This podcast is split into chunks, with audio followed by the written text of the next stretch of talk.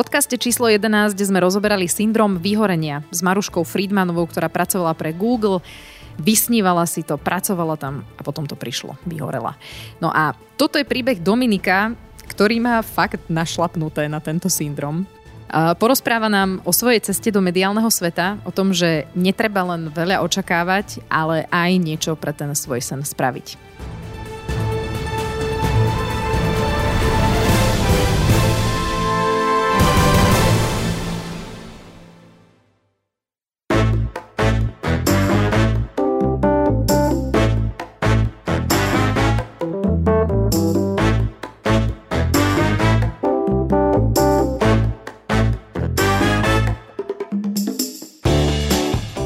ProSite Academy prináša podcast Na rovinu o podnikaní.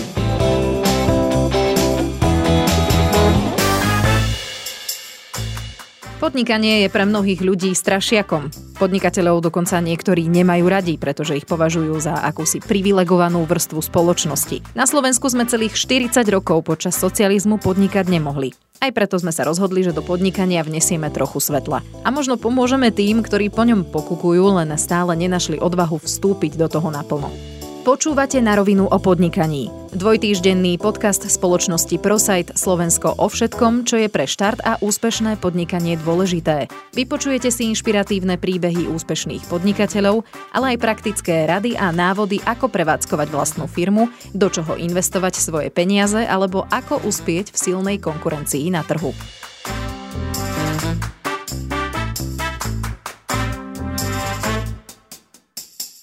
Tak ako sme sa s Vilom naposledy dohodli, z hosťovskej stoličky som si presadla na moderátorskú a od dnes budem podcasty Work-Life Balance, ale keďže neviem pekne hovoriť po anglicky, tak budem ich volať rovnováha medzi pracovným a súkromným životom robiť ja. Prvým môjim hosťom je Dominik Matulaj. Dominik, ahoj. Čau, dobrý deň. Dobrý deň. Dominik je mladučký, malinký, môj Dominik, kamarát veľký z rádia. Je to moderátor, ktorého môžete vidieť ráno v telke. Hneď na toho môžete počuť v rádiu. Dominik moderuje správy v Markízackom Teleráne a v Rádiu Express. A teraz má dvadsaťtri rokov, hoci... Áno, prepač, nevyzerám tak, no. Ja. Si ďalšia, ktorá mi to povedala. My som ti typla tak osemnásť a ja ťa stále mám za toho osemnásťročného chlapca, ktorého ale som videla. To bola taká hranica, že keď už, keď už mi teda predajú možno zápalky alebo niečo, čo je teda od osemnástich, tak už je to pre mňa taký dobrý pocit, lebo aj s tým bol veľký problém ešte prednedávnom. A už sa ťa nepýtajú na vek, keď ti predávajú cigarety? Nie. Dobre. Dominik, poďme ale postupne k tomu. Ja som teda predstavila, že robíš v Markizackom Teleráne, v Rádiu Express. Aká bola vôbec tvoja cesta do toho mediálneho sveta? No už som to chcel robiť od detstva. To bolo také, že dobre, ako popri tom som chcel byť možno vodič autobusu, rušne vodič, ale to moderovanie a celkovo televízia, keď sme to doma pozerali ešte s rodičmi, tak mňa to vždy nejakým spôsobom lákalo, takže vedel som, že za tým chcem ísť. Ale také, že naozaj, keď teda nerátam nejaké školské reportáže a také prvé začiatky s kamerou a s mikrofónom, tak skutočne som už začal pracovať na strednej škole v košickej lokálnej televízii, té vé Naša sa to volalo. Viacerí ľudia, teraz dosť známi, tam začínali a to bola pre mňa úžasná škola v tom, že tam som mohol robiť čokoľvek, pretože bol nedostatok ľudí, stačilo, že niekto vypadol a ja som zrazu nebol možno moderátor vysielania živého, ale bol som strihač v réžii, potom som strihal aj rôzne relácie, všetkým možným som si tam prešiel. Ale no, najviac ma teda bavilo to živé hodinové vysielanie, ktoré bolo vždy medzi osemnástou a devätnástou, to bolo po škole. V podstate boli tam správy, aj potom také ďalšie veci, ktoré keď teraz vidím, tak sa chytám za hlavu. Sa to volalo, že lamentáreň a bola to taká päťminútová relácia, do ktorej volali, volali ľudia z Košíc, obyvatelia a sťažovali sa na to, že neviem, na zastávke je rozbité sklo. A ja som im nejakým spôsobom mal niečo povedať, že dobre, pôjdeme tam s kamerou, vyriešime to. A to bolo celkom zábavné, lebo ešte som nemal takú slovnú zásobu, veľakrát som sa tam zamotal, ale hovorím, bola to super škola pre mňa. A ty si ale nezačínal v televízii Markíza hneď. Uh, musím povedať poslucháčom podcastu, my sa nachádzame na Bratislavskej kolibe mm-hmm. a tu sídli televízia Joj. A keď sme sem prichádzali s Dominikom, hovoril, mám také nostalgické spomienky. To tiež bolo počas strednej školy, aj keď musím povedať, že ono vlastne do Jojky som sa dostal vďaka takej súťaži, ona sa to volá Slovenský detský Oscar, do ktorého som posielal príspevky z Markízy. No to bolo akože taký mix všetkého. Školské správy, ktoré sme urobili v Markíze, som poslal do tejto súťaže. Tam som asi tri roky po sebe vyhral kategória, to bola myslím si, že nejaký najlepší moderátor alebo redaktor. A za odmenu sa išlo do Jojky na stáž. A tu som bol asi tak trikrát uh, počas leta. A v, to bolo to leto, kedy som si povedal, že naozaj sa tomuto chcem venovať, pretože uh, ono, v podstate som sem prišiel na víkend, pretože sme nemali až tak veľa peňazí. Mama mi povedala, že ideš na víkend maximálne, lebo predsa len nejaký hotel alebo niečo to bude drahé na celý týždeň, tak skús ten víkend a uvidíš, čo to dá. Takže vedel som, že mám dva dni. Uh, Potreboval som naozaj zistiť, že či sa mi podarí to, čo chcem, a ja som povedal šéfovi spravodajstva Rolovi Kubinovi, že by som chcel teda moderovať e, správy na Jojke. Tak e, bol prekvapený, aj mu chvíľku trvalo teda, kým sa rozhodol, že či toto je dobrý nápad. A pamätám si, tu pod, Jojko, pod Jojkou je taká reštaurácia, tam som si išiel dať vypražaný sír s ranolkami a on si ma tam o pol hodinu našiel, že e, poď hore, ťa čaká Aneta Parižková, že idete robiť noviny o sedemnástej.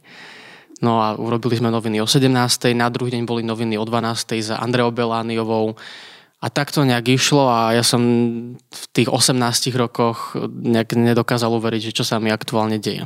Dobre, ale nebol to také, že Hollywood Dream, to nebol úplne, že sen, čo sa teraz dialo, pretože ten istý Rolo ti povedal, že, že nie, že nebudeš moderovať. No, ja som mal veľké očakávania, samozrejme človek v osemnástich rokoch, keď sa na to pozriem spätne aj na, na reportáže, ktoré mám z Jojky uložené v počítači, tak ono, tam bolo veľmi veľa chýb, sa čudujem, že to vôbec pustili do vysielania, ako dobre, zase nebolo to nejaké katastrofálne, ale nejak tá základná štruktúra tej reportáže tam nebola veľmi dodržaná. Viem, že aj vedúci vydania boli takí neveľmi nadšení, stále ma posielali, že toto choď upraviť tamto, a už som bol stále taký nervózny, že, že čo mám urobiť, aby to bolo dobré, a nejak som tomu nerozumel. Takže ono tam bol potrebný nejaký ten rok určite chodiť len na stáž, zadarmo pracovať, a toto ja som si nemohol dovoliť, lebo ja som išiel na vysokú školu do Bratislavy, na Univerzitu Komenského, na žurnalistiku, a na internáte som nechcel bývať, to som nikdy neskúsil, ani už snáď nebudem musieť o niečom takom rozmýšľať. Vôbec toto ma neláka, taký ten internátny život, takže som vedel, že potrebujem si zarobiť peniaze na podnájom. To znamená, že v tomto prípade mi to veľmi nevyhovovalo, aby som ja niekde robil zadarmo. Takže to celé padlo. Ale medzi tým som bol ešte na konkurze v Rádiu Express, to tiež takou zaujímavou, zaujímavým spôsobom som sa tam dostal, lebo tým, ako som spomínal, že v detstve som chcel byť vodič autobusu, tak ma veľmi zaujímalo, kto hlási zastávky v Košickej em há dé, Uh, že kto je tá žena, chcel by som ju akože, zvláštne sny ja som mal akože kadečo, že kto je tá žena, takisto ma lákalo zistiť aj kto je žena um, na hlavnej stanici železničnej, ktorá hlási po Slovensku. A tým, že som chodil na strednú filmovú školu a ako maturitný film sme si mali na, um, urobiť náhrad nejaký teda dokument, tak ja som si povedal, že teraz je tá správna, e, správny čas na to, aby som spoznal tieto osoby. No a jednak som zistil, že tá pani, ktorá hlási zastávky na staniciach vlakových, tak ona e, býva v Brne, je to taká poločeška, takže to ma tiež prekvapilo. A ďalšia osoba, ktorá hlásila v em há dé v Košiciach, bola Aňa Lacková, bývalá moderátor Rádia Express, spravodajstva, v podstate to, čo robím ja teraz. Tak som sa s ňou dohodol jedno leto, išli sme to natočiť do Rádia Express a ona mi vtedy spomínala, že, že odchádza z rádia, ide sa presťahovať a že sa uvoľní nejaké miesto, ale stále som si vravel, že mňa rádio nikdy nelakalo, že nie je dôvod vôbec nad niečím takým uvažovať. Ale potom som napísal môjmu už terajšiemu šéfovi mail, že či by teda nebola šanca, aby som sa ukázal na konkurze. Ja som sa na tom konkurze ukázal. Podľa mňa boli, doteraz mi to vravia teda, že boli prekvapení, že ja ako osemnásťročný, že v podstate, že čo tam ako idem robiť, a nevedeli, že ako celkovo sa majú ku mne správať. No a v tom období, bolo vlastne všetko v tom istom období, že Jojka mi nevyšla, keď asi hodinku, možno potom, čo som sa dozvedel, že z Jojky nič nebude, mi zavolal šéf z rádia, že sorry, nezobrali sme ťa. Tak som volal mame, že dobre, idem na vlak, idem domov, a bol som veľmi zúfalý.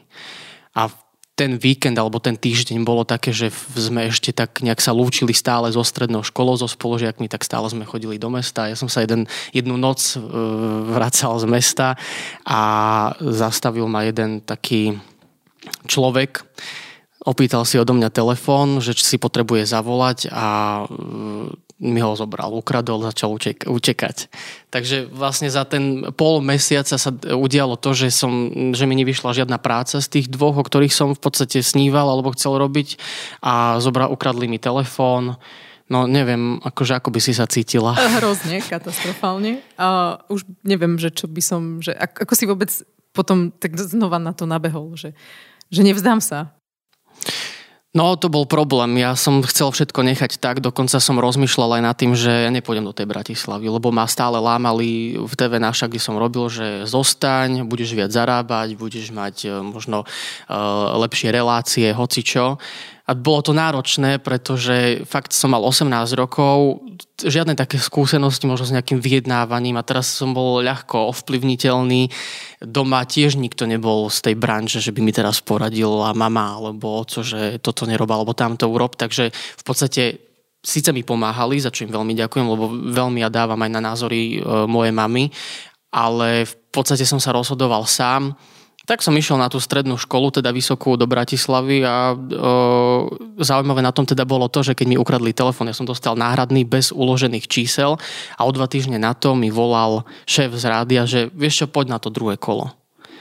A ja že wow. Takže nakoniec predsa len niečo dobré sa stalo, zobrali ťa do Rádia Express. Od septembra som začal pracovať v Rádiu Express a chodiť na školu, vlastne to, čo som chcel a čo vyzeralo možno dva mesiace pred tým septembrom, že to sa v živote nestane. A potom si začal chodiť do Markízy. A Markíza prišla asi pol roka po tom, ako som začal rá- pracovať v rádiu. V Markíze na dopravnom servise v Teleráne hľadali niekoho, kto z Expressu, keďže používajú teda zdroj informácií Express, kto z Expressu bude robiť dopravný servis moderátora. A môj šéf v rádiu vedel, že ja mám skúsenosti z tej košickej televízie, tak kto iný tam, akože mne sa zdá, že nikto tam taký nebol u nás v tomto kolektíve, takže som to išiel skúsiť. A to tiež e, vyšlo, že som bol na kamerovkách a šéfka Telerána mi povedala, že dobre, zajtra príďte už na vysielanie a že aj vyriešte si ten rozpis. Proste žiadne také čakačky nejaké, hneď to išlo. A ako veľmi časovo náročné to je, lebo ráno si na obraze v telke, v Teleráne, potom ťa po obede počujeme v rádiu. No na tejto práci je uh, pozitívne to, že nerobíme pondelok až piatok, víkendy voľné, ale tu, či už Teleráno alebo Express, si môžem sám v podstate určiť, kedy chcem robiť, alebo skôr kedy nemôžem robiť, kedy chcem mať voľno, takže keď si k tomu sadnem, k tomu rozpisu, keď odo mňa teda moji šéfovia chcú, aby som poslal nejaké obmedzenia a dám si takú polhodinku, že naozaj to celé e, vyšpekulujem, tak ono sa to dá. Lenže ja si tú polhodinku akože niekedy nenájdem a potom sa stáva, že vyjde to tak, že v rádiu som do dvadsiatej tretej večera a potom o tri tridsať tri mám budík, vstávam do Telerána, do Markízy. Potom som nahnevaný, no ale môžem byť nahnevaný na seba, lebo to je môj problém. Čiže máš popri tom čas riešiť nejaký svoj vlastný osobný život? Tak nejaké výlety stihnem, ale to ma tak najviac baví, možno zo všetkého, alebo ešte cvičenie.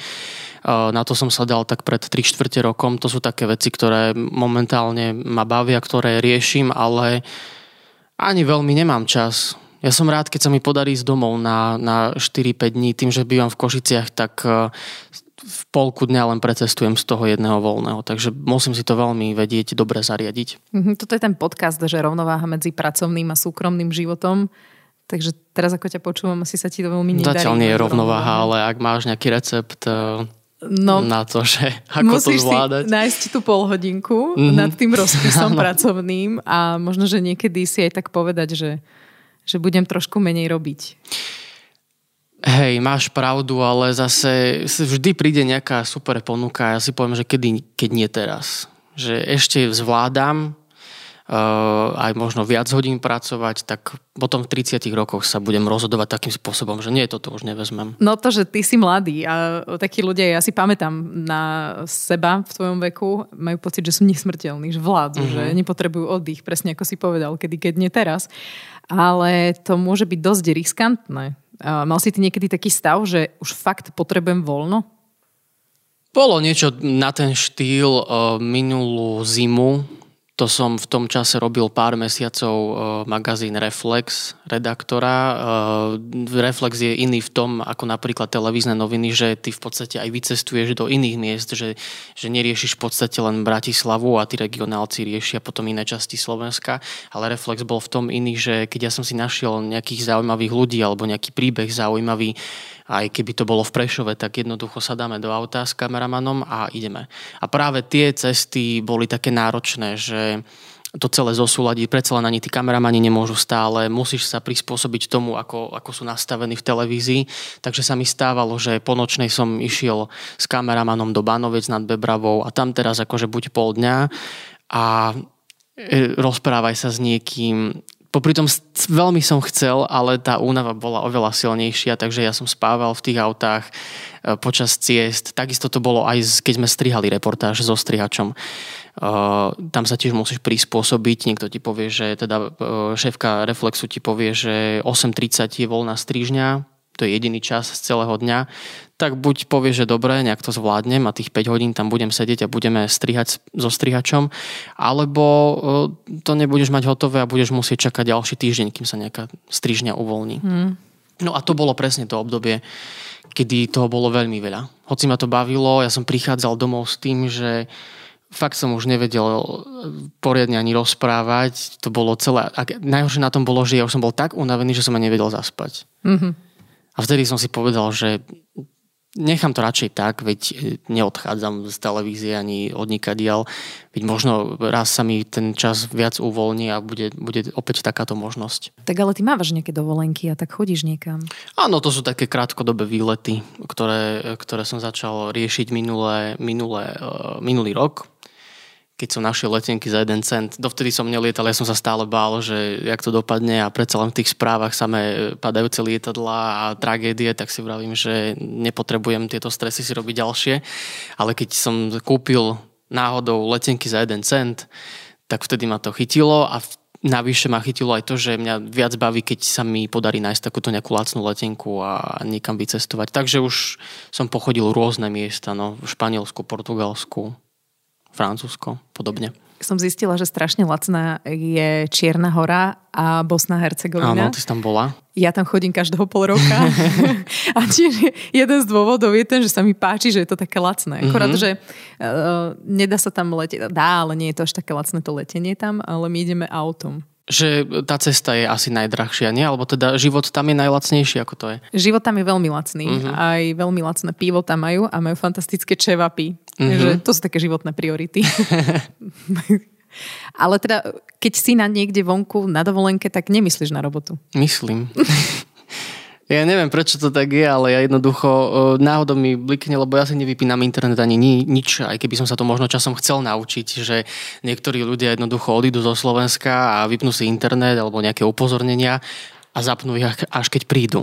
Ja to neviem a keď mi vyskočia nejaké breaking news, denník N a podobne, že čo sa deje, si hovorím, že prečo nemôžem byť pri tom. Nie, fakt. No.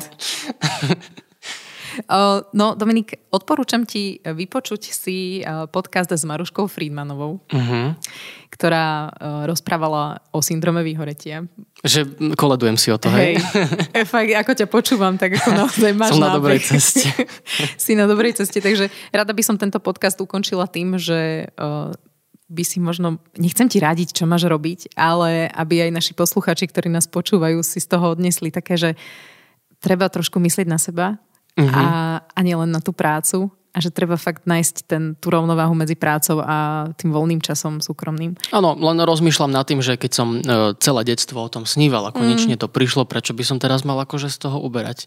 Chcem, som na, v takom štádiu, že si to užívam a keď už možno to užívanie prestane, že to už bude skôr, e, že začnem svoju prácu naozaj vnímať ako prácu, lebo doteraz to vnímam ako také hobby, že jednoducho ja sa teším veľmi do práce a nie je to niečo, že naozaj ja som sa mi dlho nestalo, že by sa mi nechcelo ísť do práce. Skôr, keď je nejaký dôvod, tak je to, to skoré vstávanie, ale inak je to v poriadku. Ty si veľmi mladý, už v osemnástich, bol pomerne úspešný. Pre tvojich rovesníkov, ktorí v tomto veku možno ani len netušia, že čo, ale zasa majú veľké očakávania. Nejaký odkaz, ako sa do toho celého pustiť? No dokonca poznám rovesníkov, rovesníkov teda no dvadsaťštyri dvadsaťpäť ročných, ktorí tiež nevedia a tam už to vnímam ako trošku taký prúser, že niekde sa asi stala chyba, že jednoducho už taký pokročilý vek a človek stále nevie, ale okej, však sa to môže stať hocikomu. A, ale skôr problém, že sa nevedia možno takíto ľudia niekde dostať alebo niečo, je aj v tom, a to opäť hovorím z vlastných skúseností a aj ľudí, ktorých poznám, že majú naozaj príliš veľké očakávania bez toho, aby možno mali niečo za sebou, aspoň trochu. Proste vyčačkané životopisy, polovica z toho možno nie je pravda, ale hlavne tie nároky na, na možno pracovný čas, na peniaze, človek ešte nič poriadne neurobil a už chce mať tisícosemsto eur. Ja viem, že tie začiatky sú ťažké, či už sa presťahuješ možno z mesta do ďalšieho mesta a potrebuješ si platiť sama nájom alebo jednoducho len tak proste fungovať, jedlo a podobne, že nejak to treba platiť, ale tie začiatky jednoducho človek sa musí uskromniť. Je pravda, ale keď som teda spomínal, že tu stáž som si nemohol dovoliť, lebo to bolo úplne zadarmo, tak zase to bol taký ten opačný extrém, že zase pokiaľ nemáš bohatých rodičov, tak asi si to nemôžeš dovoliť. Ale niekedy, nie že niekedy, je proste fajn začať niekde na spodku úplne a potom sa postupne vypracovať hore. Ty máš teraz dvadsaťtri. Mm-hmm. Teším sa, ako sa spolu budeme rozprávať, keď už má tridsaťpäť. No tak to bude veľmi zaujímavé. Značím si, robím si poznámku, že ťa opäť zavolám, dobre? Dobre. Super, ďakujem, že si prišiel. Ďakujem ti za pozvanie. Počúvali ste Na rovinu o podnikaní. Dvojtýždenný podcast spoločnosti ProSite Slovensko. Podcast Na rovinu o podnikaní nájdete vo vašich mobilných podcastových aplikáciách alebo na streamovacej službe Spotify, ale aj na webe w w w bodka narovinu bodka online. Dnešná epizóda vznikla s podporou ProSite Academy, vzdelávacej platformy spoločnosti ProSite Slovensko. Strih a produkciu zabezpečila spoločnosť Button Media. Do počutia o dva týždne.